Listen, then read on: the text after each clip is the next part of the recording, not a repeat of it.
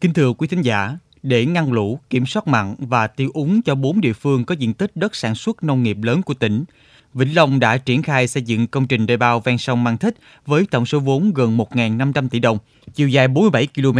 Nhưng éo là thầy, hàng một công trình xây dựng chưa kịp xong thì liên tiếp bị sạt lở. Có nơi sụp đất tới hai ba lần, làm người dân thấp thỏm, không biết đến bao giờ mới thật sự an toàn trong vòng bảo vệ của công trình nghìn tỷ này.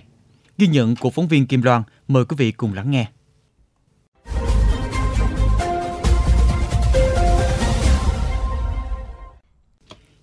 Sinh sống và canh tác nông nghiệp tại vùng ven sông Mang Thích mấy chục năm nay, ông Bùi Văn Tấn, ngụ xã Tân Long Hội, đã nhiều lần trần thân với cảnh nước lũ tràn về ngập hết vườn tược. Chưa kể, mùa mưa thì ngập úng, mùa hạn thì mặn lâm le. Khi dự án đê bao sông Mang Thích triển khai, ông Tấn và bà con nơi đây rất mừng vì sẽ giúp việc đi lại thuận tiện, mùa màng được bảo vệ an toàn. Nhưng ngược với mong đợi, trong suốt 2 năm xây dựng, nơi này đã nhiều lần sạt lở, làm cho nỗi lo chồng thêm nỗi lo. Lo nhất là mấy con nước sắp tới kèm mùa mưa đã về, làm cho việc canh tác của nông dân thêm khó khăn. Theo ông Tấn, cách đây hơn 10 ngày, một đoạn đê khoảng 15 mét trước nhà ông chuẩn bị bơm cát thì bất ngờ sạt lở. Đây là tuyến đường lưu thông chính để người dân đi lại và mua bán nông sản. Sạt lở xảy ra khiến người dân phải gửi xe máy, đi bộ một đoạn khá xa. Việc vận chuyển nông sản rất vất vả. Ông Bùi Văn Tấn, ngụ ấp Thanh Long, xã Tân Long Hội, huyện Mang Thích, tỉnh Vĩnh Long cho biết. Thì ờ, cái cái nguyên nhân lý do mà nó sạt lở lần thứ hai á là cái đoạn lở này là dài từ đó và đó là 35 mét không có dòng cái cừ bên ngoài. Phải không? Theo đúng như tôi người nông dân thôi đắp cái đập người ta còn phải dòng cừ kìa. Ở này nó sáu dầu mà ở ngoài dòng cừ phải cừ bê tông bên ngoài nó có lực chịu đựng được.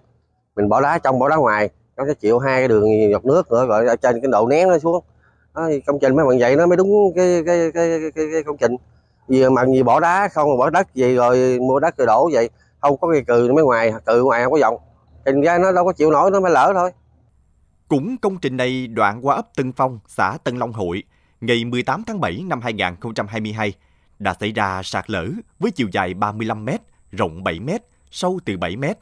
May mắn không ảnh hưởng đến người và tài sản. Trước đó, đoạn đê bao cũng bị sụp đất tại địa phận ấp Tân An, xã Chánh An. Đoạn bị sụp dài 40 m, rộng 10 m, sâu 7 m, cắt đứt tuyến đường giao thông. Để giải quyết tình thế cấp bách, đoạn sụp đất được gia cố bằng cọc dừa và bao cát để chống tràn và mở lối đi tạm cho người dân qua lại. Ông Đặng Trương Hoài Linh, khi đó là Phó Chủ tịch Ủy ban Nhân dân xã Chánh An, huyện Mang Thích, cho biết. Cái biện pháp khắc phục thì ờ, ờ, về góc độ chính quyền địa phương thì nhận thấy là nó ờ, chưa có đảm bảo về cái lâu dài cho cái công trình. Cũng đề nghị chỗ đơn vị thi công thì cũng nghiên cứu để đưa ra cái giải pháp thực hiện cái công trình cho nó đảm bảo sử dụng lâu dài. Trong tổng chiều dài đê bao 47 km thì đã có 19 km đi qua địa phận huyện Mang Thích. Và trong quá trình triển khai thi công, nơi đây đã xảy ra 9 điểm sạt lở với tổng chiều dài 514 mét gây ảnh hưởng tới đời sống người dân và tiến độ thực hiện tuyến đê bao này. Đến nay, đơn vị thi công đã gia cố hoàn thành 7 điểm với chiều dài 237 m. Ông Nguyễn Thành Vinh, Phó Giám đốc Ban Quản lý Dự án Đầu tư xây dựng các công trình nông nghiệp và phát triển nông thôn, Sở Nông nghiệp và Phát triển Nông thôn tỉnh Vĩnh Long, đơn vị làm chủ đầu tư dự án, cho biết lý do xảy ra hàng loạt điểm sạt lở và thời gian gia cố nhanh nhất. Nguyên nhân thì chủ yếu là do cái khu vực này là nó là khu vực rất yếu.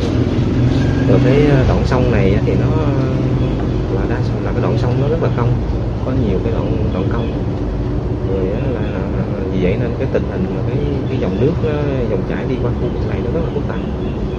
Nên cái tình hình sạt lở ờ, trên cái đoạn tuyến này thì nó cũng diễn biến cũng còn rất là phức tạp.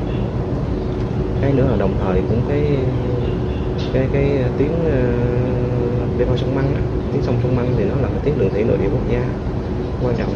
Thì có em thấy đi mấy anh em cũng thấy đó. Nó có rất nhiều là tàu thuyền lớn ờ, có tải trọng lớn nó luôn thông qua khu vực này. Đối với cái tuyến đề bao sông ờ, cái đoạn ờ, đoạn của của cái gia cố sạt lở này thì phấn đấu là chắc khoảng tháng tháng tháng 7 này mình xong tháng 6 tháng 7 xong. Năm 2021 Ủy ban Nhân dân tỉnh Vĩnh Long có quyết định phê duyệt điều chỉnh dự án đầu tư xây dựng công trình đê bao sông Mang Thích, tỉnh Vĩnh Long giai đoạn 2 với số tiền 262 tỷ đồng nâng tổng mức đầu tư dự án lên trên 1.458 tỷ đồng. Dự án được thực hiện trên địa bàn các huyện Mang Thích, Vũng Liêm, Tam Bình, Trà Ôn. Khi hoàn thành, dự án sẽ kết hợp đồng bộ với hệ thống công trình thủy lợi khu vực, góp phần chủ động ngăn lũ, triều cường, tiếp ngọt, giữ ngọt trong điều kiện ứng phó với biến đổi khí hậu, hạn hán, xâm nhập mặn, tạo điều kiện chuyển dịch cơ cấu cây trồng vật nuôi, góp phần nâng cao hiệu quả sản xuất. Hiện nay, tại một số địa phương có đoạn đê bao đi qua, có nơi chỉ còn khoảng 500 mét nữa là hoàn thành thi công. Thế nhưng mới xong hôm trước, hôm sau lại sạt. Điều này đòi hỏi chủ đầu tư phải có phương pháp thi công chắc chắn khoa học để khi dự án hoàn thành, bàn giao sử dụng, sẽ phát huy công năng đúng như thiết kế và không lãng phí số tiền đầu tư của ngân sách nhà nước và địa phương.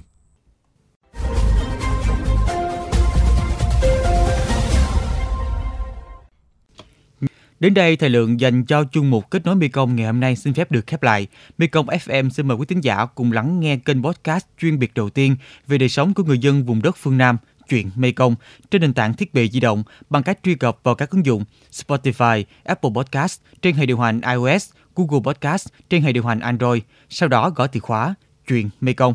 Cảm ơn bà con và các bạn đã quan tâm lắng nghe. Xin chào và hẹn gặp lại.